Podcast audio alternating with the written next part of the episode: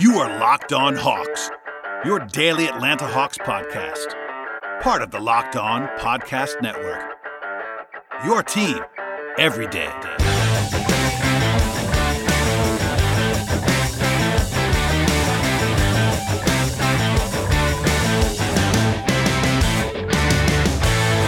Hello, friends. Welcome to episode 738 of the Locked On Hawks podcast.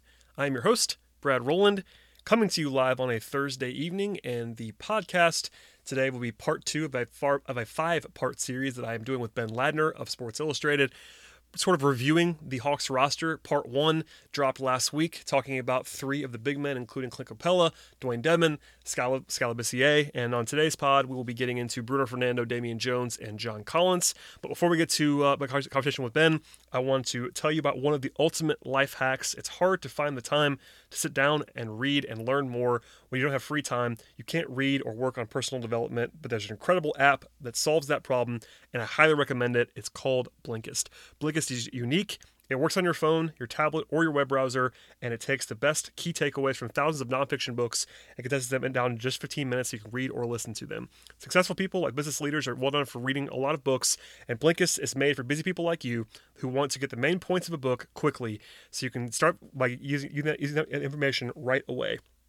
And with its audio feature, Blinkist makes it easy to, to finish a book during your commute, on your lunch break, or even while you exercise. 12 million people are using Blinkist right now as a massive growing library from self help business, health and history books. Blinkist has the latest titles from bestseller list, as well as the classic nonfiction titles that you've always meant to read but never had time to. With Blinkist, you get unlimited access to read or listen to a massive library of condensed nonfiction books, all the books you want, and all for one low price. Right now, for a limited time, Blinkist has a special offer just for our audience. Go to Blinkist.com slash NBA to try it free for seven days and save 25% off a new subscription. That's Blinkist, spelled B-L-I-N-K-I-S-T, Blinkist.com slash NBA to start a seven-day free trial. From there, you'll also save 25% off your purchase, but only when you sign up at Blinkist.com slash NBA. That's Blinkist.com slash NBA. And without further delay, here is my conversation with Ben Ladner. And uh, if nothing else, please enjoy this pod. Please subscribe, and uh, we'll see you guys on the other side. Ben, thank you for coming back to the podcast for part two of five. How are you, my friend? I'm doing great. Happy to be here and uh, look at this this second half of the Hawks big man rotation. Yeah, we're talking about three guys today. Uh, we alluded to this on, on, part one. By the way, if you did not listen to part one, go back and listen to it. It was uh, good times. It's all still relevant information because nothing has changed in the basketball world in the last week or so. Uh, but today's pod, Damian Jones, Bruno Fernando, and John Collins, of course, is the centerpiece of the podcast. We'll save John for the end to keep everybody listening, hopefully, until the end. Um, but yeah, let's go to Damian Jones. Before we get to Damian specifically, uh, I will say this. I think we both alluded to this on the last podcast as well. It's a good reminder of just how bad some of the center minutes were this uh, this year for the Hawks. Going back in the, um, if the season does in fact continue, then maybe not um, quite that bad. But in the first 67 games, the center minutes were pretty brutal. Aside from a few Alex Len minutes, who we're not going to talk about, obviously, because not still on the team and then uh, occasionally some Dewayne, some Dewayne Dedmon minutes later on and some John Collins. But uh, Damian and Bruno spent a lot of time on the floor together. Uh, maybe not together, but a, a, lot of time on the floor between the two of them this season. And uh, overall, the results were not great. They were not. And uh, John Hollinger, local uh, Atlanta reporter for The Athletic, referred to the, the Hawks centers as the worst positional group in the entire NBA. And I think that's that's true. I, I'd be hard pressed to find another positional unit on any team that was – that was less productive and less efficient and and less established than the Hawks centers were this season. And like we said last podcast, you know, there were moments when Alex Len was injured before they traded for Dedmon, before they traded. Mean, obviously Capela didn't even play, so that trade hardly matters in this. But I mean, there were there were moments before John Collins came back from his suspension where there was some overlap between all those factors, and it was it was Damian Jones and Bruno Fernando holding down every center minute, and it was it was not pretty. And some somehow I'm surprised they didn't they didn't come out of that more beat up than they were. You know, they were surprisingly competitive in in some of those games, despite the who was playing center for them. And uh, like you mentioned, it was Vince Carter sometimes just having to log small ball minutes, and it, it, got really really bleak. And and um, you know maybe maybe that's a credit to Lloyd Pierce, you know, not losing by 40 in all of those games. Yeah, um, I mean combined between the two of them, between Damian and Bruno, Um, those guys played a combined 1,600 minutes on the dot.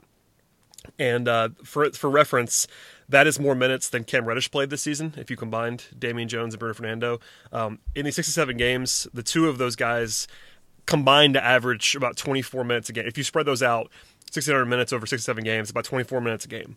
So half of the minutes essentially this season for the Hawks were occupied by uh, at least one of the uh, Damian Jones Bruno Fernando combo at center, and that is uh, not what you want probably.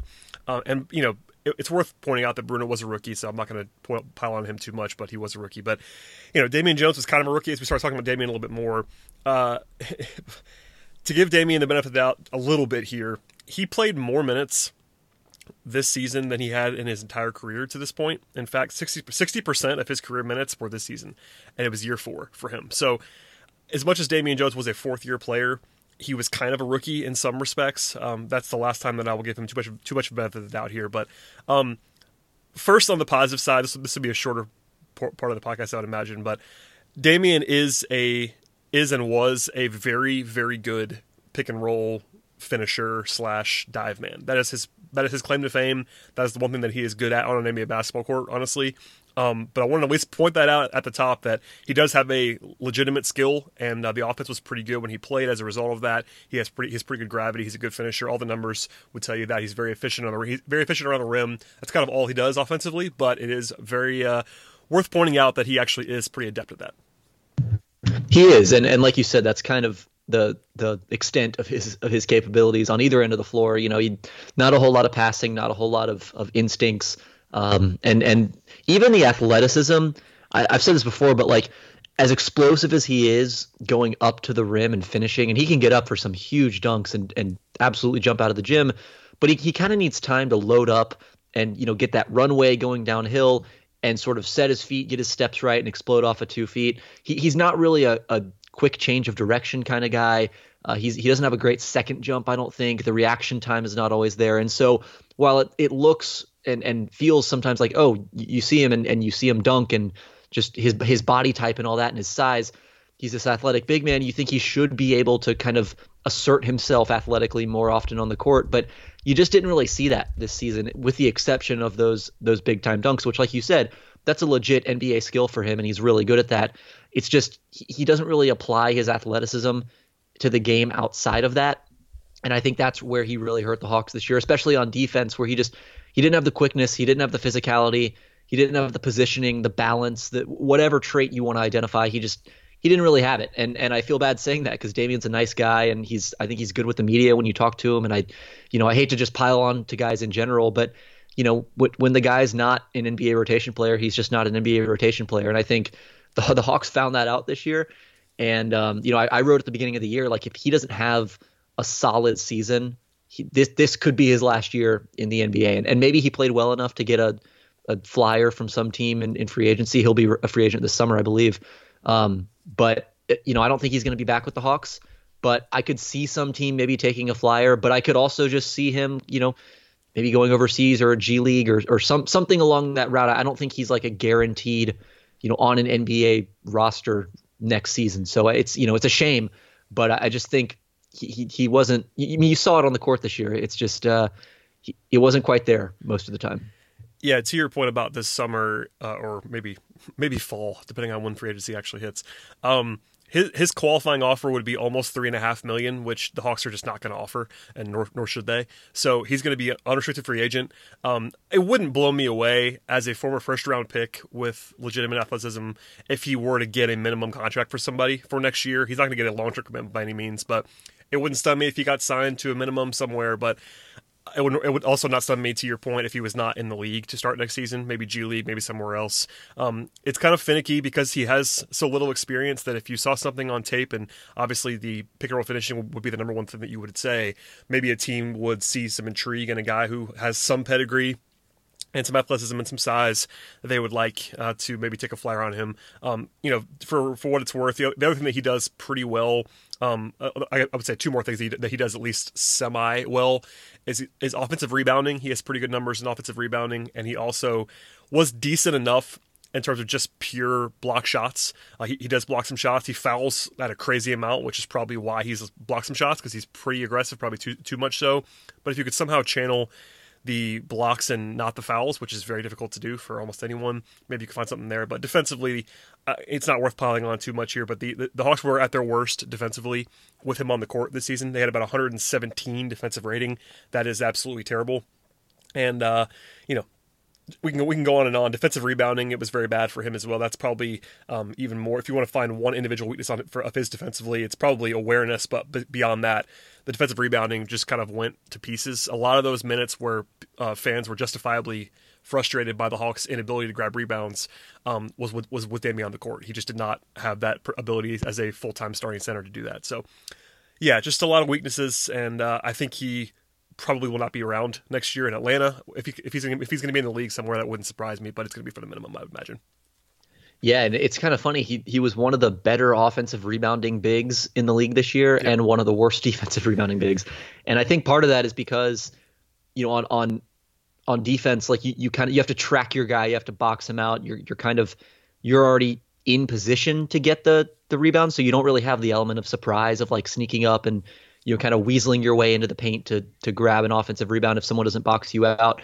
Um, whereas on defense, you know, you're kind of prone to that happening to you. And I think he was particularly it's, it's you know, it's almost like he he made everyone look like Damian Jones on the offensive glass when he was trying to get a defensive rebound, um, which is not great. You know, given like we said, he, he's a pretty solid offensive rebounder. So uh, yeah, it's just they could never quite get him to channel that that rebounding on to the other end of the floor, which I would argue that defensive rebounding is more important than offensive rebounding. So yes. even if you're bringing that that skill to the table, you know, if you can't do it on the other end of the floor, how valuable is it really? And and you know that that gets into kind of a separate discussion about those two things are almost different skills in a lot of ways, defensive and offensive rebounding. They serve very different functions. Um, but he was he was really only good at one half of that of that coin, and so I, I think you know, in the aggregate, the the half he was not good at was more costly than the half he was good at was beneficial. If that makes any sense. Yeah, it definitely does. And uh, you know, I, will I will root for Damian. I think he like, like you said before. I think he's a good guy, and I hope it works out for him somewhere. Uh, but he'll be 25 in June. He isn't super young anymore, despite the lack of uh, playing time and seasoning. So uh, we'll see. We'll see where he lands. Um, unless you have final thoughts on Damian, we could probably move on to Bruno. Unless you have uh, something else that you want to share, Ben. I do not. I uh, yeah. I, I, think I've said about all I can. Same. All right. We'll go to Bruno Fernando. Um, Bruno is it is very interesting. Obviously, he had the injuries. He had the uh, the tragedy in his family that cost him some time as well, and uh, that's unfortunate. And um, Bruno, it was interesting. He he is a rookie. I think at times um, he was effective in some ways. I also think at times it was very clear that he was overmatched and probably shouldn't be playing the minutes he was given. Um, when compared to Damian, I, I, would still argue that Bruno was probably more effective on the whole, but maybe not by much if that tells you anything about the way that Fernando played. But obviously, the Hawks saw something in him, whereas the Damian Jones trade for Omari Spellman was almost certainly just about getting Spellman off and maybe getting that pick in the future. The Hawks clearly targeted Bruno Fernando. They traded they traded up in the first round. They traded they traded some real asset to get him with an early second round pick. Um, and you know the returns were up and down to be sure. We can go through uh, specific areas, but you know, offensively there were some flashes despite the uh, poor overall efficiency, and then defensively. Um, you could at least see what the Hawks saw in him. If you watched him in college, and I, I, watched him a ton in college, you could definitely see the pieces that were there. And some people had him as a first round pick, and uh, I could sort of see that as well. But um, what was your overall impression of Bruno this year? Then we can sort of dive in from there. Yeah, my sort of overarching takeaway was that it's clear. It was clear to me, at least, that he has some he has some instincts. He has some intelligence. You can see him sort of thinking and trying to make the right play. Like i thought he he did a lot of really smart things in terms of like just DHOs and like flipping the angle of his screen and like using using his body to sort of create these little advantages. I, th- I thought he in a lot of ways he he thought the game well. It was just clear that the game was too fast for him. And so as much as he had the right idea most of the time he just he wasn't at a point and and most rookies aren't he just wasn't at a point where he could kind of process things quickly enough to make the play that that he was trying to make so he he would see things but maybe a beat too late or or he would see them you know and it just wouldn't be there the way he expected it to or or the game was just moving you know at a different speed than what he was used to so that was kind of there was enough there for me to think like, okay, he could be a, you know, kind of a solid, smart sort of backup center. Uh, maybe maybe a starter if he if he kind of maxes out his potential. I could see him being sort of that, you know, ball mover, screen setter, dive man, kind of dirty work type of big man. Um, you know, I went to Indiana, so I saw him a little bit when he was at Maryland in the Big Ten, and you know, I thought I thought he was a little overrated defensively. Um, he he made I think he made the first team all defense in in the Big Ten last season uh, when he played in the same conference as Jon Teske, which is crazy. And I'm sure you, as a Michigan guy, oh yes, um, know know how how incorrect that selection was. but at any rate, he, he was you know, he's a solid defender, and, and like you said, the instincts you can see some of the pieces there that that would lead you to believe he could be a solid defender. So overall, I could see him being about average on both ends of the floor at some point in his career. He just he wasn't there this year, and and it was tough because there were times where he just didn't have the opportunity to get on the floor. There were times where he would get on the floor and he'd look okay, and then the next game he just looked awful and you couldn't play him. And and it was really really up and down, which I think is typical of most rookies. We saw that even with DeAndre Hunter to a, a kind of lesser degree. That the lows weren't quite as low. Um, but but yeah, I, I'm I'm weirdly encouraged by Bruno, and I know a lot of people are not. I know a lot of people don't really see it with him, but I actually am, am higher on him now than I was at the start of the season. I think what I saw in the regular season actually encouraged me about his future. Whereas I, I know for some people maybe they they're feeling a little bit more negative, but but I actually liked overall, you know, just the the flashes that I saw. I think there was enough there to make you believe in this guy going forward. Yeah, I think in general expectations for rookies are too high. That's not a breaking news statement for me. I say that all the time, but that was a, that's especially true for like second rounders and uh, also for bigs. I think aside from the you know really really really special big men that go in the lottery for a reason most of the time it takes a little bit longer for pure centers especially in, in today's nba so I, I, won't say that i'm more encouraged by bruno than i was a year ago at this time or maybe uh, you know before the, before the season started anyway but i'm not necessarily more discouraged either. I think he, he's about what i thought about where i thought he would be. There's certain areas where you could say he's you know higher or lower than you thought at this point in time. Like for instance I think he's going to be a good rebounder. I think offensive rebounding, he was clearly very, very good this year already. That's a little, it's not a huge thing, but it certainly matters. You, you can provide value in that way. I think he'll be fine on the, on the defensive glass eventually. It's worth pointing out he's not huge. Bruno is uh, he's jacked by all means, but he's not a seven footer. He's he's more like that six ten. He's fairly long, but he's not this like massive Alex Len size human being that can just like take up space he's going to have to figure out a lot of the stuff that um, guys that he's not necessarily super limited in size, but he's not huge either. So the margin for error is a little bit smaller. And as a rookie, he just didn't know where to be all the time. I think his energy level was okay for the most part. Um, you could see the flashes. There were some times where I think he, I think he almost forgot that he has to play a lot harder now than he did in college. Like he was a very gifted college player, a very uh, sort of a good, obviously a good recruit up at Maryland and um, was very very good. But I think uh, sort of the engine stuff that takes guys a little bit of time sometimes when they kind of realize that they have to go a certain level all the time in the NBA, and they didn't really have to do that before. But I don't know. There was pluses and minuses, like you said. Offensively, we talked about that for a second. I mean, you could see the skill. Um, you saw that. You saw that at times at Maryland too. The dribble handoff stuff that he was asked to run in college. He finished around the rim pretty decently. He still shot pretty pretty efficiently um, from two point range this season. With that said, he had a huge turnover rate, um, which is not hugely surprising either for a rookie, but uh, he definitely had some ball security issues. And, and the shooting has just not arrived yet. He was five of 37 from three this year. It's a very small sample size, but uh, it looked bad. They want him to shoot that. I think they probably still believe in it. But any notion that Bruno was going to come in and be this ready-made shooter is out the window and the free throw shooting was not very good either. So um, lots of highs and lows. That you could see the, the passing flashes, but for now, he was more of a negative. He had almost as many turnovers as assists, for instance, offensively this season. Um, I think this is just me talking. Maybe you disagree, but I, I, think ultimately it would be better for him if he was better on defense than offense. I don't really see a whole lot of offensive ceiling with Bruno. He does have some tools that you like, but uh, for the most part, center is a is a defense first position unless you're elite, and I, I, don't see him being elite on offense. So he better he better uh, sort of focus on cleaning up the defense because that's probably more important for him moving forward. Yeah, I think so. I, you mentioned the passing. I I was actually kind of surprised, like all, almost blown away when I first saw it in the preseason, even with his pass. Like he can make some some nice kick out passes, even off the dribble, you know, little shovel passes. I think he could get to the point where he's, you know, he can make plays out of the short roll. He's he's not going to be elite at that, I don't think, but I think he could be a decent, Yep. you know, sort of reader of the floor coming downhill and spraying to corners and finding shooters and even like big to big passing if there's a guy in the dunker spot, you know, throwing that lob. Like he he could be, I think, an above average passer for his position.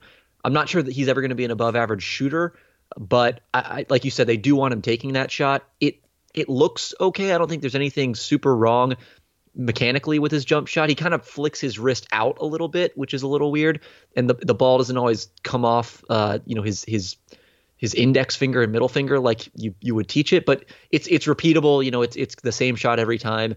It goes in in warmups for whatever that's worth.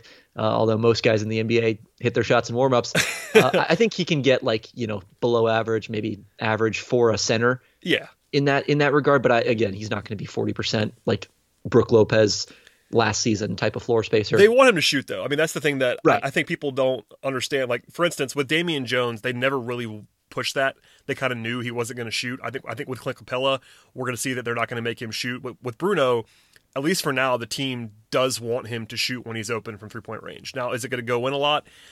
Maybe not right away, but eventually they definitely want him to be able to do that. And it's not a small thing. If you if you can become a, a shooter that, that the teams have to at least think about guarding, that does help you open up the offense. And they do believe that he can do that eventually.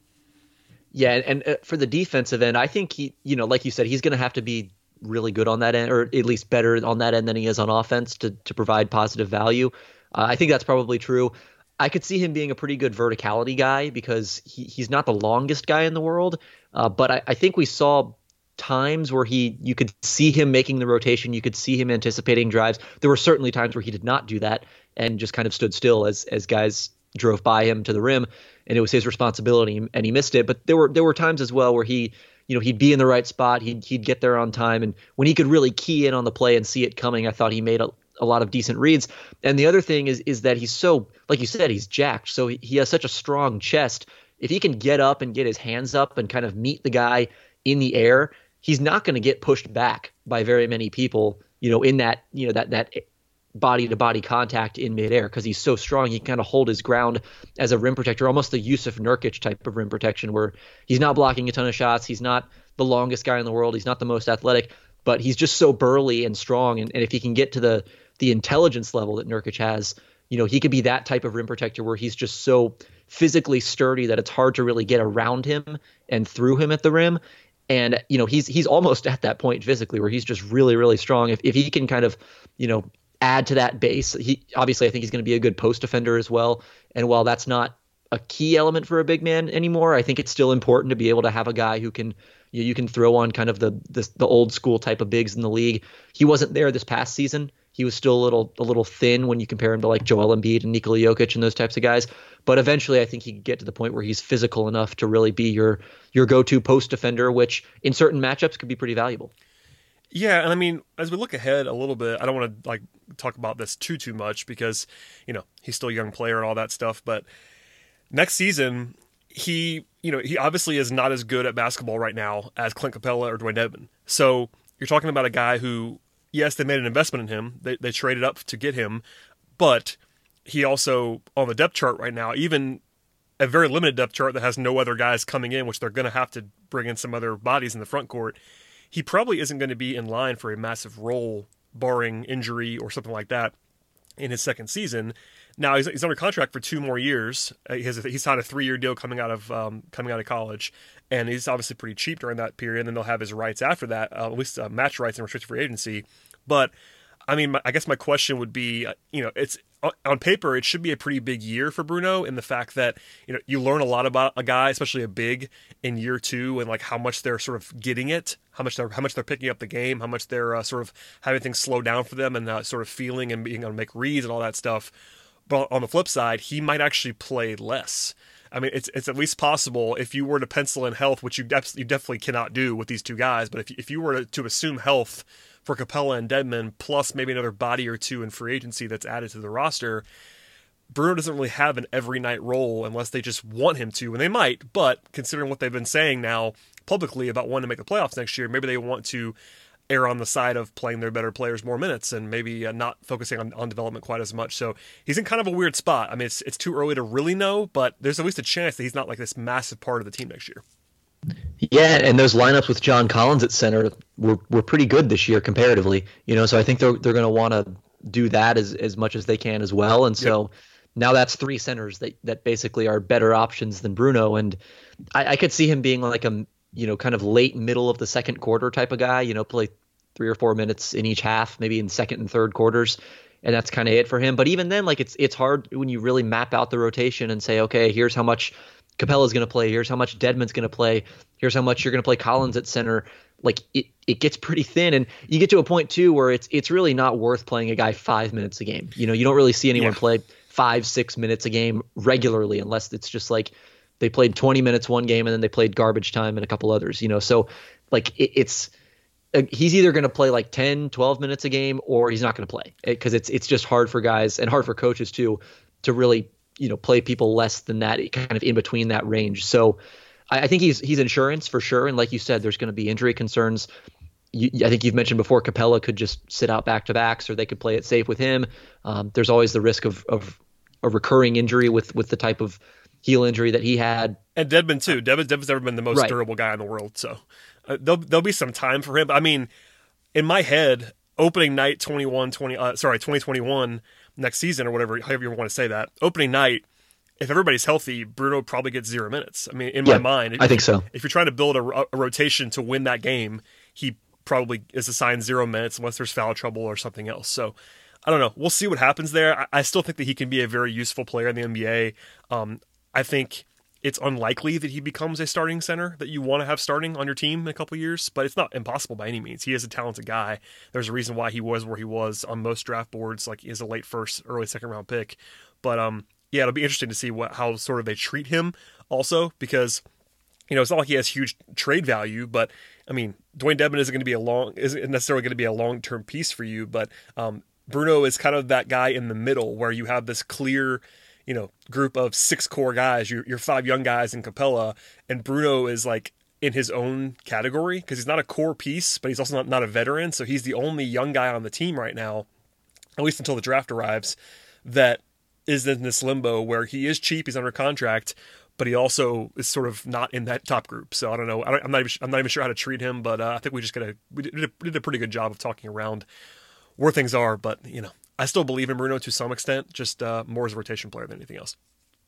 I'm, I'm with you. I, I believe in his you know ability to be a solid backup center, and you know if he really reaches the limits of his potential, maybe more than that. I think he's another reason why you you know why you believe that Skal Labissiere and and uh, Damian Jones are probably not going to be on this team next year, just because at a certain point, like you, you just you can't carry that many centers, especially if you yeah. want to make the playoffs. When you have the the type of wing needs that the Hawks do, when you still need a backup point guard, like it's there's just no way that, to me that they keep four centers like true centers on the team next year, and and I'm counting Labissiere as, as kind of and Jones as, as true centers here. Um, but yeah, it's it's to me at least, at least the choice is clear. If you're if you have to prioritize one of those three guys, you know I could see the appeal of Skal, but but to me it's it's uh, you know Bruno probably has the most the most uh, realistic, I guess, median upside of those three. Yeah, I think I think as a sidebar, if they could get Skal for the minimum, I wouldn't hate that. He is a little bit different, and I think he's probably different enough from Bruno and Capela, where and he's young enough and has that pedigree. Where if you get him to sign for the minimum, like I see, I see some appeal in that. I, think Damian coming back would be uh, legitimately stunning to me. So we'll, we'll we'll see how that goes. Um, all right, Ben. Well, we were we're gonna leave uh, the two backup type centers here for now and go to a quick break real quickly. Uh, first of all, let me tell you guys to check out Blinkist, which I talked about earlier in the podcast. But uh, after this quick break, we'll come back talk about all uh, all the things that John Collins offers. So hold on tight. All right, Ben, we're back, and uh, John Collins is a lot better at basketball than Bruno Fernando and Damian Jones. I think we will have uh, no argument about that. Um, I'm a start... someone will find a way. Someone will argue. Uh, someone will. There's always someone out there. There always is someone. That's true. Yeah, maybe, maybe it's the the Bruno truthers that thought Bruno was going to be a lottery pick last last year. I heard I heard from a lot of those people. Uh, the, the one, Bruno the one, truthers. I have not encountered the Bruno. You were you yet. weren't around quite as much at the draft last year. Uh, I will tell you, there was a handful of Hawks fans that um, would have and and did advocate for Bruno to be uh, selected with a lottery with, with, the lottery pick that the Hawks had last year. That that happened in my mentions and in other places. So anyway, certainly an interesting take. Yeah, it was interesting. Um, I'm going to open up the John Collins discussion by just reading some numbers to you. I, I tweeted these numbers earlier today, but uh, this kind of just sets the tone for how good John Collins was on offense when he played this year. Uh, in, in the final 27 games of the season to this point, obviously the season's not over necessarily, but if, in case it is, in the last 27 games, John Collins averaged 24 points and 10.4 rebounds, which is obviously fantastic. But beyond that, he shot 63% from the floor, 44% from three, and 82% from the free throw line during that stretch. That is 70% true shooting on real usage and real volume. Uh, th- those numbers are out of a video game because no one no one does that on real volume and producing at that level over the kind of over the kind of minutes that he does. And obviously, the shooting percentages are going to drop from that point because it's kind of impossible to keep those up. But all that to say, there's a reason why John Collins' numbers are what they are for the full season. Is because he was really, really good on offense. Uh, the, the, suspension is the thing that I'm sure will come up on this podcast. But in terms of what he was actually able to do on the floor, John was uh, fairly ridiculous offensively this year. He really was, and and like it's kind of it's kind of baffling like how little attention he got in some ways. Like I feel like I don't know. Maybe I maybe I just am, am listening to the wrong things, but I feel like he he no, kind right. of a lot of people are kind of slow to come around on on kind of what he did this year, and and maybe maybe they just need more evidence, and and that's perfectly fair. Like you said, those numbers are going to regress, and and he's probably not going to be quite that level of player the rest of his career. Um, but there was nothing to me that I saw that was maybe maybe the three point shooting you'd say could could regress yeah. more than than usual, but like I, I, think it was fairly sustainable what he was doing, and and I I still I think a lot of the discourse around him still is is sort of oh well, you know he's he's kind of limited, low usage, yada yada yada, and I think I don't know I don't know what my my point is here, but it just uh it felt like he was kind of flying under the radar as he did this, which is crazy um, because of like you said how how crazy the production was. I, I wrote about him last week, maybe it was two weeks ago. I don't know how how the days pass these days. Um, but he was one of five players in the entire NBA this season to score more than 20 points per game and get more than 10 rebounds per game. And the other four were Jokic, Giannis, Towns, and Joel Embiid. And Collins was the fifth. And what's really interesting to me about that list is a just that he's in really elite company, uh, and he's he's putting up some pretty impressive per game numbers. And granted, you know, points and rebounds per game are not the end all be all for a big guy, but the thing that stuck out is those other four guys are kind of their team's primary offensive engine. And Collins is not. Collins kind of he kind of floats around the game. He's never really the the focal point. He's never really the main uh, the the intended target of a play. But he always kind of finds a way to be involved. He always finds a way to be around the rim, whether it's a putback, whether it's getting it behind the defense and and launching from the dunker spot to to finish plays, whether it's being in the pick and roll with Trae Young, whether it's popping for three. He's he's just kind of always around. And I think that's an underrated skill in the NBA, just the ability to kind of find your shot, to get open and stay open and and create shots without the ball, I guess create openings for yourself without the ball and then be able to finish them as efficiently as he does. That's a really, really valuable skill. I, I think the question is going to be how valuable is it and how replaceable is it? Because, you know, the the big story around Collins for the last few months or so since they they traded for Capela was how is he going to fit with Clint Capela? What's his future on this team? He's obviously extension eligible uh, coming up in this offseason. The Hawks are going to have to make a decision of how much to pay him. If he re- hits restricted free agency, I'm sure they're going to have a limit at which, you know, if he's offered something more than this amount of money, they they might let him walk. Maybe he turns into a max player over the course of the next year. It's certainly possible. I don't know that I would bet on it, but what he does is is really really rare. And I, th- I think the question is because he's the only guy on that list that I read that isn't that offensive focal point, maybe there's a feeling like, okay, yes, this is really impressive. Yes, this is really, really good. Um, but but could we find this somewhere else? Maybe 90% of this at 50% of the cost, and then allocate that other 50% to some other resources. I'm not sure. I don't mean to to kind of slide this into a, a, a down note here, but I think there's a lot of uncertainty surrounding Collins, and I think honestly the way he played over the end of the season only makes you know only makes it a more difficult decision. It only it only creates more uncertainty because you know it's it's there's a case that maybe he isn't a long term part of this team, but on the other hand, you look at what he does, what he did in the last few months, the way he does it, and that player is pretty damn valuable to an yeah. NBA team, and and maybe one worth building around And and I think if the defense comes around, and especially if the three point shooting sustains, that that kind of changes the discussion a little bit. It's just those two elements. How do they carry forward into the next year? That that's going to be a huge question he's going to have to answer.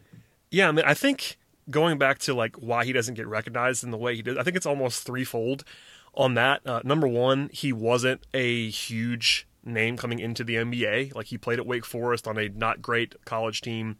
Um, he was extremely productive and efficient in college, but wasn't a lottery guy. Obviously, he fell to 19, and even before the draft, was not really supposed to go much higher than like 15th. So that's one thing. The second thing being that he plays for the Atlanta, for the Atlanta Hawks, um, and I say that sort of tongue in cheek, but this is a team that does not get noticed nationally, and when they do, it's probably for Trae Young. And I think with you know Trae's gotten, and rightfully so, the majority of the conversation nationally about the Hawks has been about Trae Young, and again, rightfully so because Trae's been so good, and he's just a lot more famous. But I think aside from the true diehard folks, people don't pay that close attention to the Hawks, just as a general rule. I've always known that, and I, I, think it's almost more so now that they have not been good for the last couple of years, um, even playing in the playoffs, et cetera, et cetera. And then number three is what you just said about the fact that all these gaudy numbers, he is not the primary guy. And you know, there's pros and cons to that. Number on, on the on the pro side, it's extremely impressive that he's able to post those kind of numbers while also not being the primary guy. On the flip side, his job is a little bit easier because he is playing with Trae Young, number one, and just not having the same kind of pressure on him um, night night to night. But I mean, I would also argue that they needed him so badly this year. And I know you and I talked about this on, online and offline and during games, along with Kevin Chouinard and others. There were many nights where he, needed the ball more, not less.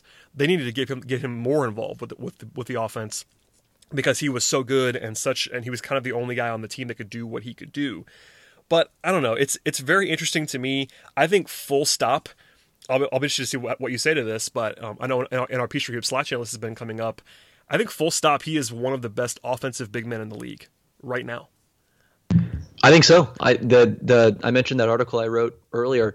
The headline was basically John Collins is one of the most versatile offensive weapons in the NBA. That was kind of the premise of the, I mean, the piece. So I, I agree with you. He he can do kind of everything. I mean, maybe you could argue he doesn't have the post game, but for a player like him, like do you really want him backing down no, the post? You, you do not do want the post else? game. right. So he does everything else so efficiently. And like I said, it's it's in so many ways. It's shooting the three, it's in transition, it's getting behind the defense, in the half court, in the pick and roll, just all over the place. They use him as kind of a, a hub in, in DHOs at the top of the key, where he'll kind of pivot from one side of the floor to the other.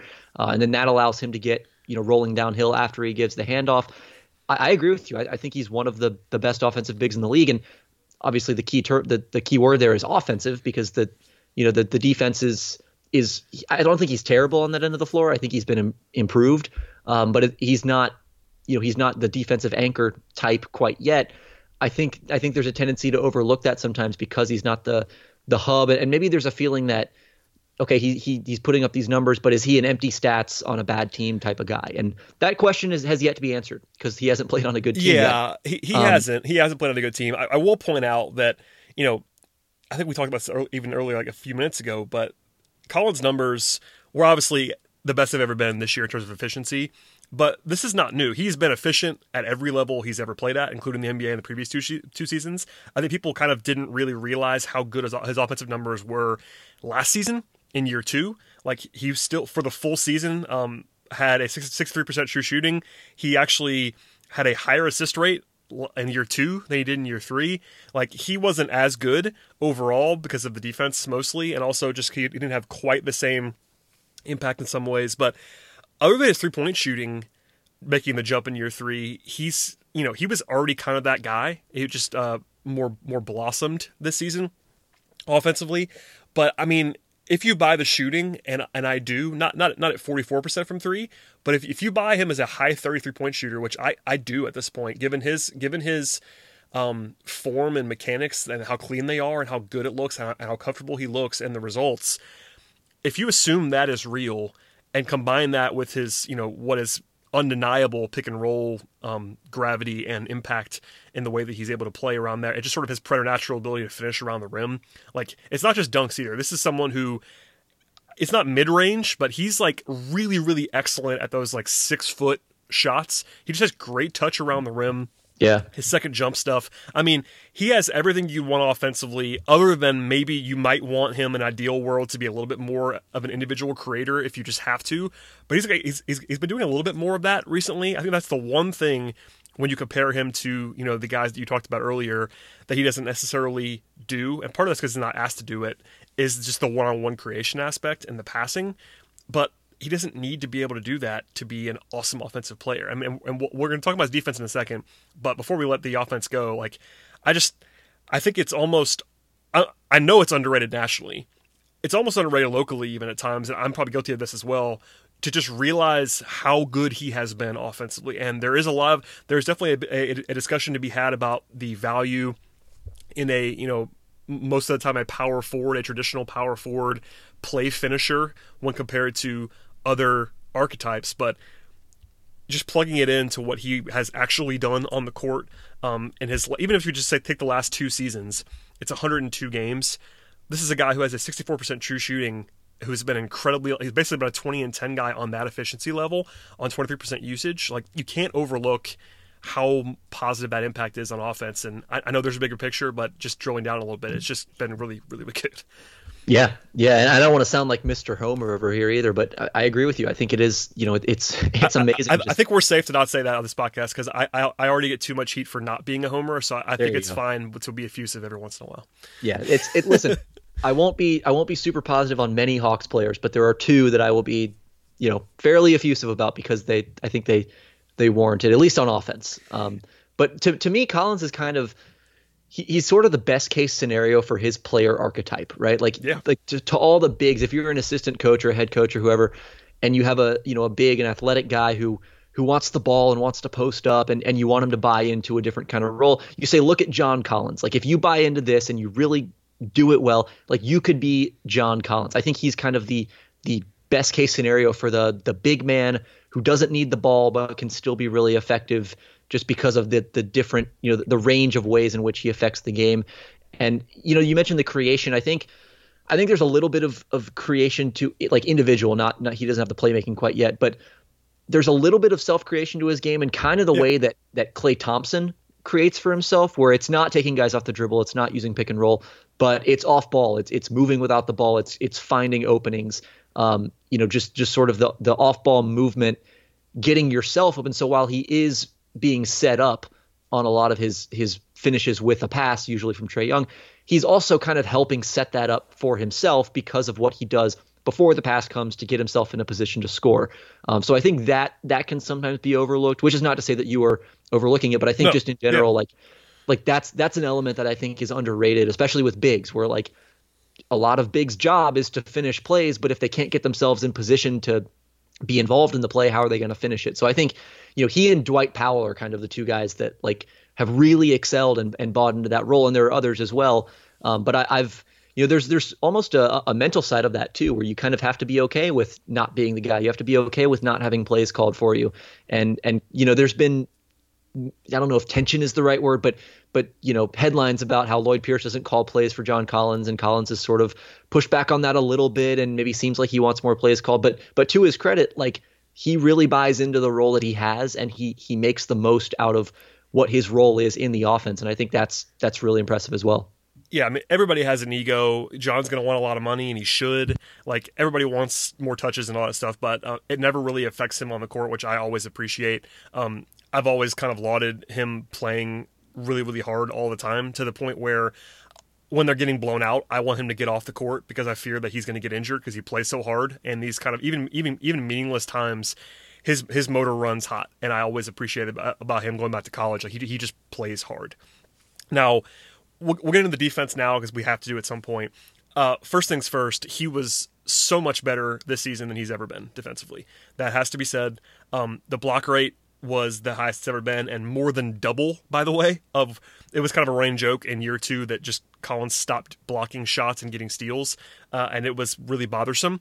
Um, this year, the blocks were definitely back um, at, at, a career high level. The steals were back to some degree as well, and steals is never going to be his thing. But he now, at least this season, was at least a at, the, at least a solid um, backside, weak side rim protector. Uh, 1.6 blocks per game, uh, block rate of about four, of, of about four percent. Um, that's a very good data point. He was he was more he's more aware defensively this year, this season than he's ever been, and I don't think that he was a huge negative defensively this year for the first time. Uh, I was critical of his defense coming out of college. I, I, thought he was just terrible in college, and that's kind of if you watched him, that really, really wasn't up for debate. He was really bad, and then for most of his first two seasons, he was pretty bad. Um, but it's not number one. It's not. It's not really effort based. It's, it's more that he didn't know where to be and what to do and he's always got this you know it's not his fault by any means but you're in this kind of tweener role always and it's it's not a bad thing necessarily tweeners are kind of excelling in the NBA now in a way that they never used to because of the way the game has changed. But when you're a tweener 4 5, it becomes hard to defend at times because either you're playing against guys who are smaller than you and he has some rough moments in space um, on his resume, or when you're the primary rim protector or you're the primary guy trying to defend a pick and roll that's a tough job for someone who is six nine, and he's a great athlete, but he's also not seven feet tall. So there's pluses and minuses. I just want to start out the conversation about his defense by saying that it was much much better this year to the point where it wasn't this huge negative. But on the flip side, there is a discussion to be had about like what that looks like long term, particularly when Trae Young is your point guard. And um, I think by all accounts, the Hawks are treating John Collins, and I think probably rightfully so at this point, as a power forward that can also play center, not the other way around. He is a he is a starting power forward. He's going to play most of his minutes at power forward, and we'll see how that works from there. Yeah, I, I agree. I think the, the defense is maybe the biggest area where I feel like the the broader, just general conversation about his defense was a little slow uh, on the uptake compared to reality. Like I still yep. feel like the public opinion of his defense is is lower than what what I believe that it is. I, right I find now. myself and, shaking my head when I read people just kind of like burying him on defense, not right. not not not in detail, but just kind of like treating him as if he didn't improve, and that's not what's happened. He's gotten much better. Yeah, and and you can understand why, right? He yeah. missed 25 games. The Hawks were terrible. It's like these most people, if you're not a, a beat writer, you know, you're not John Hollinger who lives in Atlanta um, and and is kind of subjected to to watching a lot of Hawks games. Um, you know, most most national guys are probably not going to watch a ton of the Hawks, and I totally understand that. So you would be forgiven if you if you are not privy to the the defensive improvements that John Collins has made this season. In part because he only played like 40 games, so it's you know it's hard to to really be in in tune with that if you're not watching him every game. So I, I totally and, and by, by, by the time he came back, the, the Hawks were basically out of it.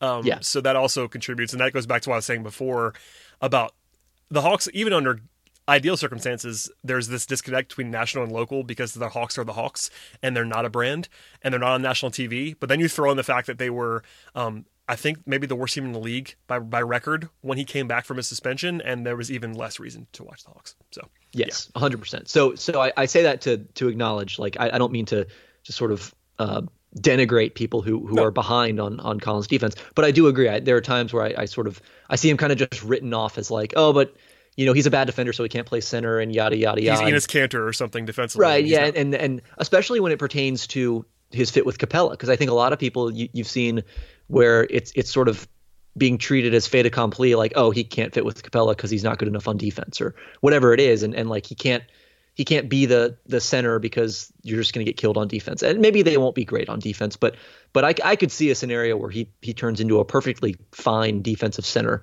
uh, and I thought he was that for most of this season. Like you said, I thought his his reactions were a lot better.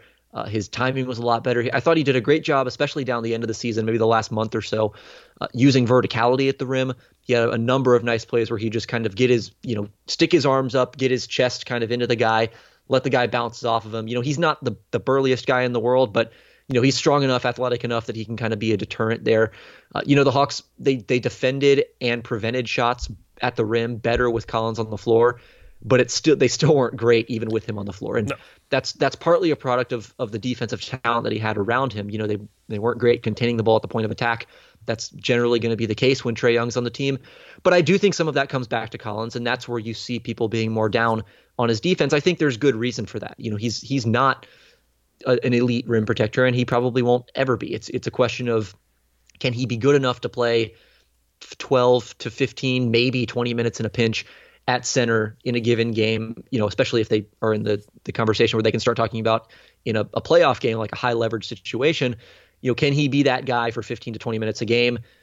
Right now, the answer is probably no, but I, I was encouraged th- this year encouraged me that maybe he can get to be that guy um, because you, you, you don't want to, you know, if, if you're in a situation where you're playing in a, a high leverage playoff game, you can't afford to have a lineup that's just going to get killed on defense. So you do need him to be sturdy enough. And and the question of can he be sturdy enough, I think was you know, is pointing in the direction, at least to me, of of being yes. Yeah, I, I agree. And the thing about I think I alluded to it a second ago, but um, where where I think he has to get better, and this is a crucial point for him, is when he is the primary defender. I think he made huge strides as a you know weak side rim protector this season, and that's where he gets most of his blocks from. Um, and that's a big thing. His awareness has gotten much better in that area, and I think um, that's not a small development by any means. But um, you know, fast forward to a situation in the playoffs, and I know that's maybe a year or two away, but if you get into if you get into the playoffs, um, teams are going to put Trae Young and John Collins in pick and roll until they can't until they can't anymore. And most of the problem there is Trae Young, certainly, but Collins, if he has a weakness defensively, at least for me right now, is probably that same action. Um, he's gonna he just has to figure out how to get better at being that primary guy in an action. And part of that is just the tools that he's not seven feet tall and he's not the most um, he's not the most comfortable guy sliding in space uh, on a switch and stuff like that. But I think it's it's in there. He's a good athlete. He's not he's not someone who is incapable physically of doing a lot of things defensively. Like the one thing he can't change is being is, is not being seven feet tall. But in terms of playing in space, I think just more reps. Uh, this is someone who was clearly a pure big his whole life coming up and was a, basically only played center almost as a rookie under Budenholzer. And then since then, he's been playing more four. But, you know, the four position, as we talked about ad nauseum, I know on this podcast and other places, is a weird position at this point in time because, you know, half the teams or more are playing a, what used to be a small forward at, at power forward. And John Collins is a traditional power forward in the way that he is built and the way that he operates. So, kind of that versatility of being able to guard – someone like I don't even I'm trying to think of like a traditional I don't even know a, a bigger player if he's playing center, and then when he's playing alongside Capela or alongside Dedmon, being asked to guard someone like Taurean Prince, for instance. Like Taurean Prince was a small forward until he got to Brooklyn, but basically play, basically played the four all season long in Brooklyn now. And Taurean's got weaknesses too, but you know. In, in his life until the last year or so, John Collins was not asked to guard someone like Taurean Prince. He was asked to guard someone like Jarrett Allen. So it's just interesting to me, and it's a tough it's a tough ask, but that's why you get paid the big bucks. And John's got to figure out how to be better defensively. And there's there's there's already been a lot of growth there, but for him to be, you know. The, the unquestioned max player. I think offensively we've already established that he's at that level, but defensively he's never going to be Draymond, but he's going to have to be better than he is now for the Hawks to get where they want to go. Yeah, and even even this past season, he was mostly an interior defender, like you mentioned. He's not really on the perimeter very often. And, and Lloyd Pierce said multiple times they want to keep him down the floor. They want to keep him kind of back near the rim against pick and roll. And and sometimes they would blitz, sometimes they would switch. But I think mostly they're their game plan was to kind of keep him back and and have him around the rim. Part of that was because he was playing so much center, and they really had no other rim protection on the floor. So if you take him away from the basket, there's no one there to protect it. So they want to keep him around. I, I do want I do want to see not not to cut you off. I, I do want to see him play with like play the four with someone who is a good defender at the five. Now we saw that a little bit with, with Alex Len, and the numbers were actually tremendous. I actually meant to mention this in a second ago, so I'm I'm gonna say it now. It's a small sample size, it's only 14 games, but the Hawks, when they played Len and Collins together, had a defensive rating about 96, 97. And now it's a really small sample size, but Len was the only guy that Collins really played with for any length of time that I would call a good defensive center. Uh, Dedmon didn't really arrive until the end, of course, and he's pretty good as well. But um, there were so many minutes where you're playing Collins with Bruno or Collins with, with, Damian Jones, and then you have the worst of both worlds. You have a guy in Collins who's playing um, at the four and asked to do a little bit more on the perimeter, and then you have a bad rim protecting center. I am very, very curious to see how that's going to look when he's playing with Capela, who's actually a good defensive center for a large period of time. And maybe maybe it won't make you know John will be still be asked to do some other things on the perimeter, but um, that's the one thing that I actually am just desperate to see in a larger sample size is just what that looks like when he's playing with someone who knows, who knows who knows what they're, what they're doing at center because the sample size is just so small right now. Yeah, it's just tough when you have so much weight on your on your shoulder, so much responsibility. You're the only rim protector out there. That I mean, that can make a lot of guys look bad. And it's, it's a testament to the the sort of elite defensive anchors that they can kind of prop up any defensive unit. But you know, Collins, when you're when you're playing center with DeAndre Hunter at the four, or like you said, playing the four with Bruno or Damian Jones at the five, it's just like if you're if you're not at the rim, no one is effectively, and so that that can make things look pretty rough. Um, yeah, I mean, I, I'd be curious too, like if Hunter can develop into a, a decent rim protecting four, like not he's never going to be, I don't think a just a, a, disruptor, a guy who wreaks havoc around the rim. But if he can be dependable be to make the right rotations, like I wonder if that's a, a scenario where, where you could see Collins be a, a little more aggressive on defense because they don't need him at the rim quite as much. I think in, in terms of the mobility and sliding his feet, there were flashes where we saw that, and, and particularly the end of the double overtime Knicks game and the double overtime Charlotte game. He had stops. I, one of them was on was on Devonte Graham. I can't remember who was who the, the Knicks um, play was against, but where he he switched out onto point guards and slid his feet and contained them and forced a really difficult kind of fadeaway floater toward the end of of it was either the fourth quarter or overtime or whatever it was. Um, but you saw some some clutch defensive moments from him sliding his feet in space, you know, off of switches and staying in front of the ball. I think that's encouraging. It's a matter of doing that more consistently because um, you know guys tend to lock in a little bit more in those late game situations, and so you, would want him to be able to show that a little bit more. Again, we just we just didn't really see him in a switching scheme very often this season, and and, and again that kind of traces back to what we were talking about with Capela on the last episode, where if if Trae is the guy whose whose man is receiving the screen, it's just really hard to switch no matter who the big guy is because yep. then Trae is against you know he, he's going to get posted up by a, a presumably a center um, and at best a power forward and then you know there are ways to kind of scram out of that and and mitigate that mismatch but it's harder it just puts more pressure on you you're in rotation it puts more you know it makes your defense have to scramble a little bit more and so it's hard to run a switching scheme with Trae Young you know, as your point guard. It's hard to run any defensive scheme with Trae Young as your point guard and do it effectively.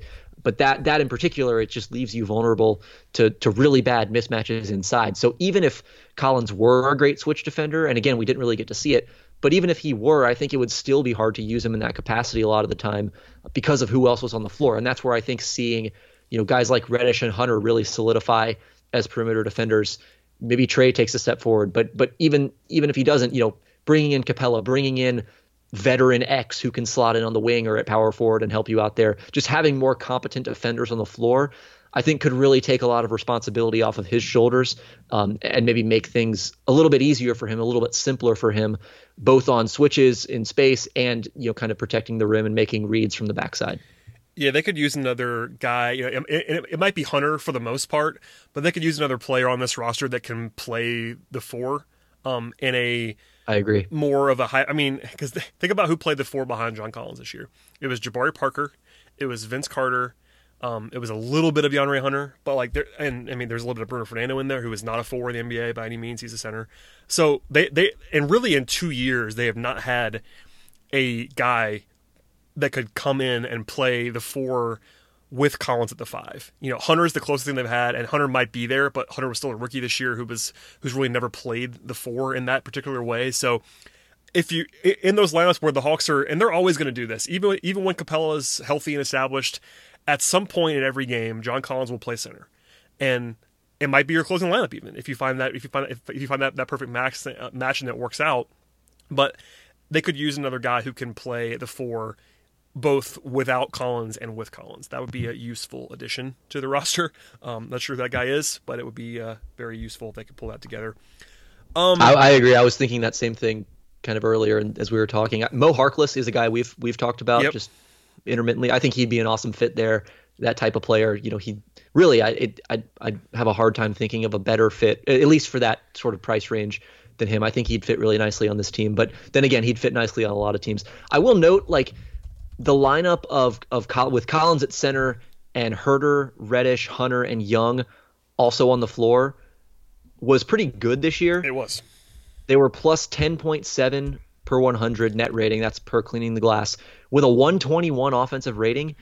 And you know, I think we know that's going to be a good offensive unit. I don't know that 121 is, is going to be the, the standard for them, uh, but they could they could be around that range. Like that could be a really really explosive offensive unit, especially if you know Reddish kind of levels out in the mid 30s from three, if Hunter kind of takes a step forward, is is you know mid to high 30s, and then Huerter is is that that 40% shooter that he that he has been striving to be for the last couple seasons. The question is is the defense, and and you know they weren't amazing on defense with that unit on the floor, but relative to the rest of the team, 110 and a half defensive rating is is Better- really it's- not it's bad. Better, it's better than the it's better than the normal baseline. Yeah. yeah. And especially if you're going to be that good on offense, you don't need to be this amazing defense because there is a trade-off. If you're going to be amazing on offense, a lot of the time, you know, that requires playing offense, you know, kind of offensively skewed players who aren't as good on defense. So you're you're making a trade-off there. Um, but if that group can be 110, 109, 108 points per 100 possessions on defense, I think they're in a really good spot. And, and maybe th- they, that gets exposed a little bit more in a, a playoff setting if they get to a second round or a conference finals sometime in the future. But if you're talking about making the playoffs and, and being a, a 40, 50 win team for the next, you know, sometime in the next five to six years, that unit with, with I think with their offensive baseline, if they can be around that range on defense that they were this year, that that's a pretty good spot to be in. And to me, Collins deserves a lot of credit for that unit being as good as it was. Reddish does too, and you know Hunter had his moments as well. But that's that's not like a, a group of defensive stalwarts by any means. And and I think as a you know, that I don't think it's a coincidence that most of their minutes kind of came down the stretch of the season. They they played more and more together as the the year went on. Eventually toward the last game. Uh, that kind of coincided with Collins coming on and, and kind of taking steps forward as a de- as a defender as well. Um, and I think those two things are certainly intertwined. The success of that group on defense and Collins's own steps forward. Uh, and I'm curious to see both what steps he can take next year and how that group progresses. And then you add in a Capela, a Dedmon a little bit more frequently, maybe an, another a free agent like we've been talking about. How does that change the mix? And you know what what does that do in terms of taking responsibility and pressure off of other defenders? Yeah, that's well that's well said. I mean, and we'll bring it back to Collins now before we get out of here. But yeah, I think you know all the things that we've said before. I'm not sure that anyone, literally anyone, could be um, that that you could su- that you could assume anyone could replicate his efficiency numbers from this year, just because no one does that basically, um, including the the best players in the league. That's how good he was off, uh, offensively. But uh, you know, if we assume somewhere in the middle of the last two years offensively, um, and maybe you know at worst year three defense from John Collins, like you're talking about a guy who um, is definitely underrated in the league still at this point in time. The contract stuff we can do at a later date. I, I purposely didn't want to do a ton about that right now because it's not what we're doing on this podcast. But I'll be, I'll be interested to see how, how the Hawks approach that. I think if your worst case scenario is being able to match any offer next summer, that's not the worst thing in the world.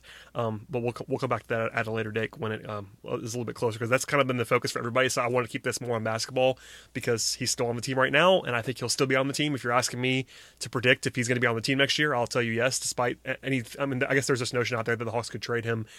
I guess they could. It would it would surprise me pretty greatly if they did, um, just because of the PR problem that would be created if you try to trade John Collins right now given all the things that we've said for the last half hour about John Collins being so good, um, it's a really hard sell to trade him right now, even with the contract stuff. So uh, I'm assuming he's going to be on the team, and uh, we did a good job, I think, breaking down his basketball wares. But uh, in short, to bring it all full circle, Ben, he's good at basketball. He's a good player. He's a good player, and uh, yeah, I think That's analysis just, right there. just to sort of piggyback on on the point of whether he's going to be on the team, I think that's another one where it's it's again you can't blame people for not watching the Hawks, but you know, that's one where it, it sort of once the Capela trade happened, it was almost like, oh, okay, like John Collins is probably gone because you know he doesn't space the floor and he's not good on defense. I, you know, like we said, those are going to be two really key areas for him. We're going to have to see how they how they progress and how they sustain. But the version of John Collins that we saw in the last 20 games of the season can absolutely fit with Clint Capela. He can fit with with almost anyone. You know, like I said, just the versatility, the the way he can affect the game. Um, he, he just does it in a lot of different ways, and he can fit next to a lot of different players. The question is going to be, okay, yes, he can shoot the three, like he can space the floor. Is that the best use of John Collins? Are you getting the most out of him? And the answer is probably no, but there's probably enough time in the game where he can also be a role man, which is when he's at his best. And so I think you can make that work. Um, if he sustains that that three point shooting and the defense, I, I, think there's no question that that he and Capela can be a, a long term duo. Maybe, maybe the Hawks will be better with one on the floor and not the other. I don't know which which one it would be. It's hard to project that far in advance anyway. But um, I, I, think I think maybe people were a little too quick, maybe myself included, to be honest. Uh, a little too quick to maybe write off that pairing as as just a you know two incongruous parts that can't really fit together. I, I think there's potential there for them to really mesh nicely. Yeah, I think it, I think it was fair to think about it and um, assign it as not ideal because I think that's still true, but not ideal does not mean can't work.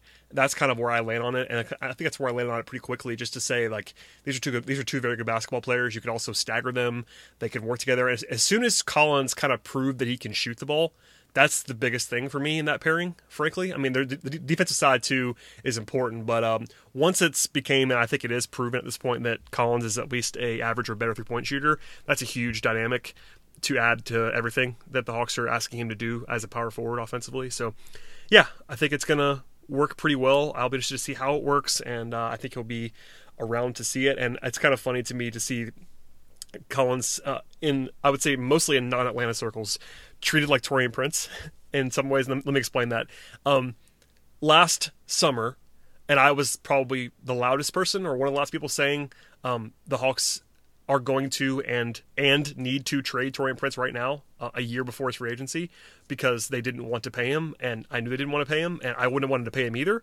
Um, and because they did it, I think people are having that same mindset again with John Collins, which is just silly because they're not in all um, congruous as players. John Collins is leaps and leaps and leaps and bounds better than Taurean Prince, but it's the same situation in some respects in that you know there's this built-in thing now where you have to consider trading a guy a year ahead if he's not like a no-brainer max guy or something like that. And it's like, no, like you don't have to do that right now, especially with Collins in that I think you know what you have. Whereas with Taurean, there was a lot of uncertainty.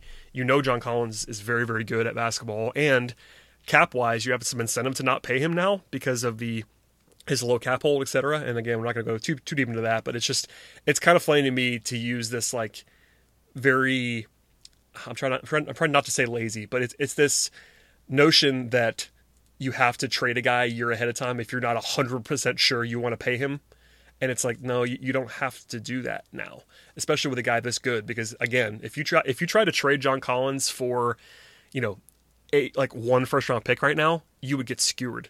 Like the PR would be so bad in that that even if you wanted to, you probably wouldn't. So it's just like, just hold, hold on to the guy, see what see what he looks like and uh, you have match rights, and they're very valuable.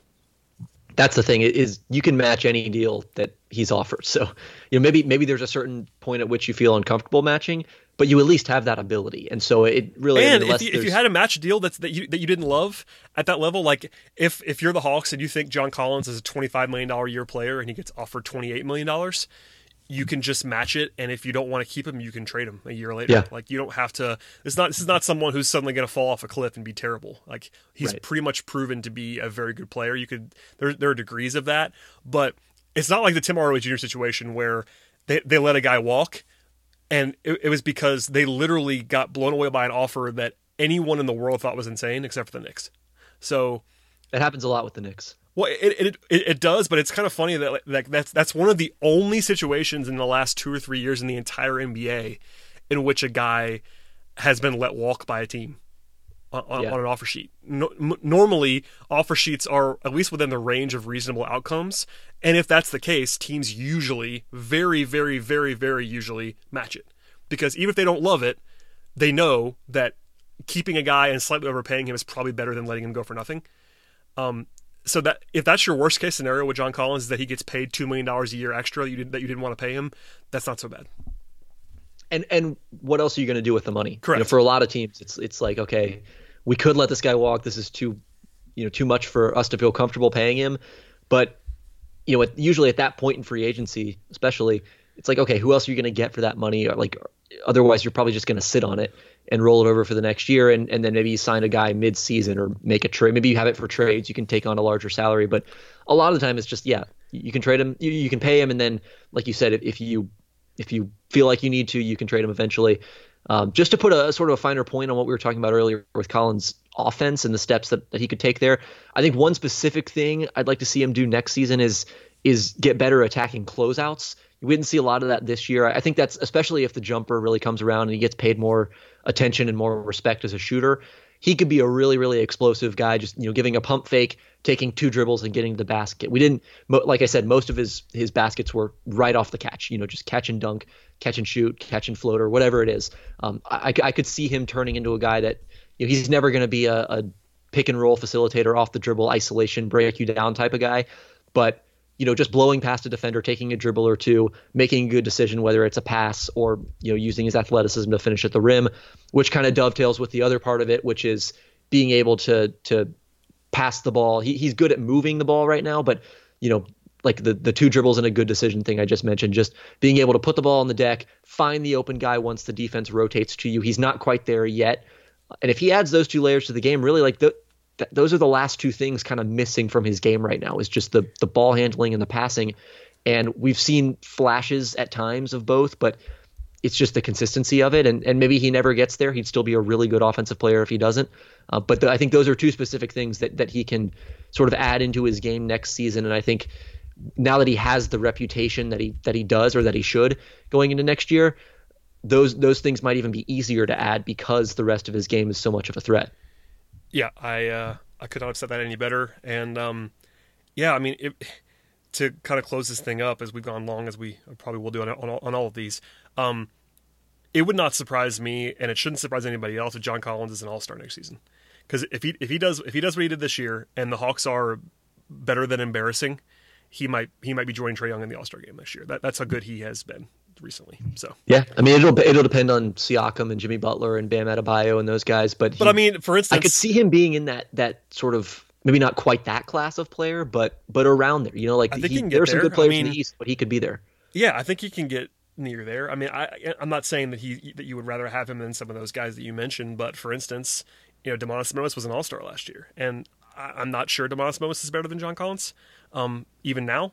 So it's it's interesting to me. So I'm not saying that I'm gonna go to the go to some online bookie right now and bet for, and bet on John Collins making the All Star team next season, but it's just kind of a a good point of context to say that you know if Collins replicates what he was able to do in his 41 games this year and translates that to next year, um, and averages what he averaged and does what he's able to do, and the Hawks are a little bit better, you're going to hear his name. It's going to be even nationally. I think people will, will finally start figuring it out um, because he. I mean, I, I assume won't have a suspension to open the season, Um, you would hope not. which was probably the biggest thing that cost him some more exposure this year, was just the fact that he was suspended in a high profile fashion. So, anyway, And, and didn't he miss the first 19 games of the 2018 or 2019 season too? Yeah, he had an ankle um, and missed a bunch of time. So yeah, I mean, he's only had really one injury, but it was it was uh, it was ill timed um, Yeah. two years ago, and then he was healthy after that. But then this year he didn't have any injury really, but just missed those suspension the suspension game. He, I, So I you- think he you missed one argue- injury.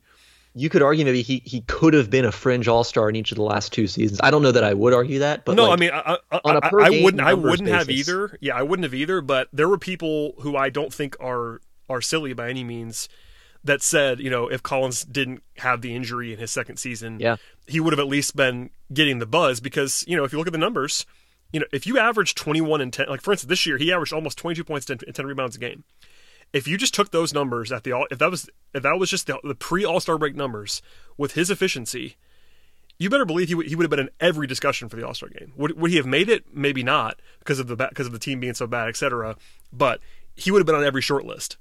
Yeah, Everyone. I mean, like I, I mean, I read that list earlier: Jokic, Giannis, Towns, Embiid, and Collins. And and again, to be clear, like he's not as good as those He's guys for sure. And there are there are gradations here. Like just because you average twenty and ten does not necessarily put you in that class. But Just ask, ask Julius Randle, who averaged like Right. like ni- nineteen and nine, and is not nearly as good as these guys. But yes, but I don't think it's insignificant that he's one of those five players. I don't I don't think it's necessarily a coincidence that you know he just happens to show up on that list, which is full of all NBA, arguably MVP caliber players. So Well, and, and for me, Yeah, it's it- important it's- to point out that you know it's not just the counting stats. Like there are Right. situations like like for instance, Julius Randle is a good example of this. Then I'm not trying to crap on Julius Randle, but 20 and 10 are arbitrary endpoints.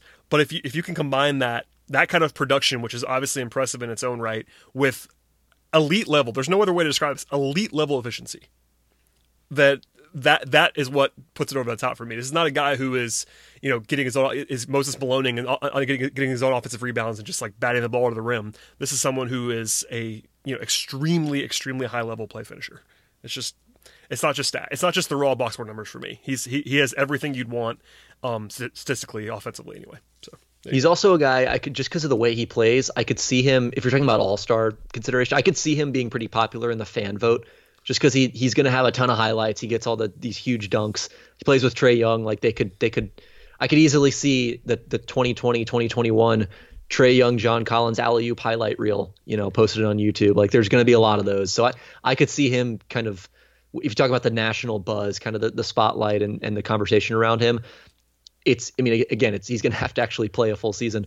Uh, but I could see just the, the style of play that he has. I could see him being like a, a pretty, becoming a fairly well known player just because he's super exciting and they have to win. That's the other big thing about right, this. They, yeah. ha- they have to come out and actually be competitive.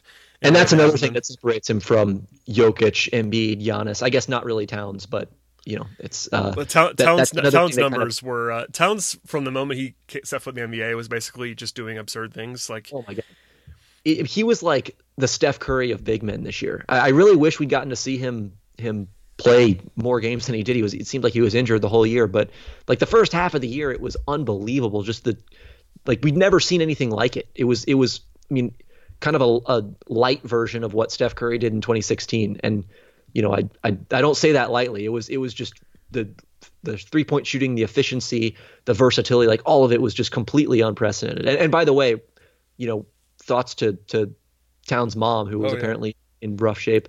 Um, with the coronavirus, or you know, want to acknowledge that as well. But yeah, That's he's. Brutal. I mean, he he was having a ridiculous season. I wish we'd gotten to see him, you know, have have more healthy games under his belt. Yeah, it's a good point, and uh, yeah, Collins. I know he's not necessarily seeing it on those on that level just yet, but uh, if, he, if, he, does what he did, if he does what he, what he did this year again, uh, I can't help but think he's going to get some more uh, notoriety, and he should. So, uh, Ben, unless you have any final thoughts, uh, I think we could probably wrap it up. yeah, I guess that my my kind of lingering question would just be like it's, it's something I've I've written about a lot over the last month is is just that that five man group of of Young, Huerter, Reddish, Hunter, and Collins, and we'll talk about those other four guys eventually. But you know, Collins is kind of the the Young is obviously the engine of that group, but Collins is almost the the kind of skeleton key that sort of unlocks a lot and and kind of gives that that lineup its shape in a lot of ways. Um, so I I'm really curious just how that sustains and and what role he plays in its success or failure uh, next season. I, I could see that being a really explosive offensive unit, like we talked about. I could also see it having certain defensive limitations that prevent it from being your your kind of go-to lineup. So just the the viability of that group in the long term, especially because it's their five kind of core young guys, as Lloyd, Lloyd Pierce likes to call them. Um, I'm really curious just to see, you know, can you build that? Can you sustain that type of lineup around John Collins with him as your as your centerpiece there? Yeah, it'll be very interesting to see how that lineup uh, looks because it played so well this year. Was kind of the only lineup that played well for the Hawks uh, on the whole. So we'll see how that goes. Uh, we've covered lots of ground here as we uh, have on the on the previous podcast as well. And uh, as a reminder, Ben and I will be back to do three more of these on the different positions, uh, two on the wings. And then one on the point guards, probably to end this thing up with Trae Young and et cetera, et cetera. But Ben, please plug yourself. You have You've been prolific in the off season, or maybe not off season, whatever this whatever this hiatus is. You've been prolific. I don't know what part of the year we're in, man. Me either. I'm with you, but uh, please plug yourself, man. Uh, yeah, si.com slash NBA slash Hawks. Uh, doing a lot of. I'm I'm virtually treating the season as though it's over at this point. It's Same. it just I'm kind of taking a pessimistic attitude toward this whole coronavirus crisis. Um, so I'm I'm kind of you know acting as though it'd be great if the season came back, but I'm I'm kind of treating it like it's done with. So I'm doing a lot of season review writing, just sort of broad takeaways. Started an individual player review th- series today, actually, with with Treveon Graham, so you can check that out. Um, and then you know maybe running features on certain players, just kind of spinning things forward to next season and, and breaking down maybe some of the key guys games like i mentioned i did a, a piece on collins last week um, that got pretty in depth just about the strides he made on both ends of the floor the, the offensive versatility kind of what he unlocks for this team and then some of the lingering questions moving forward with him. Um, and then yeah, the Read and React NBA podcast. We've been on on a hiatus for the last little while, much like the uh, NBA itself, uh, partially because my co-host may or may not have uh, COVID nineteen. So we're still waiting to hear about that. Um, but but yeah, we, we should be back with an episode sometime in the next few days with that, just for more general NBA talk. If you're not tired of hearing my voice already, you can listen to that. So outside of that, uh, that's about all I got. Until next time I talk to you on this uh, on this show. Follow Ben Uh, follow me if you'd like to. Please subscribe to this podcast. And yeah, we'll be back again. I'm not sure when. Maybe maybe we'll do once a week, one of these a week or so. I'm not, I'm not going to just make Ben come come back every once in a while. Um, yeah, I have so much free time now that the season's over. It's it's literally not a hassle. We'll try to intermingle other things, some draft content, or I don't know something else. But uh, Ben will be back very soon with part three, four, and five eventually. And uh, thank you, sir, for joining me. As for everybody else, we'll see you next time.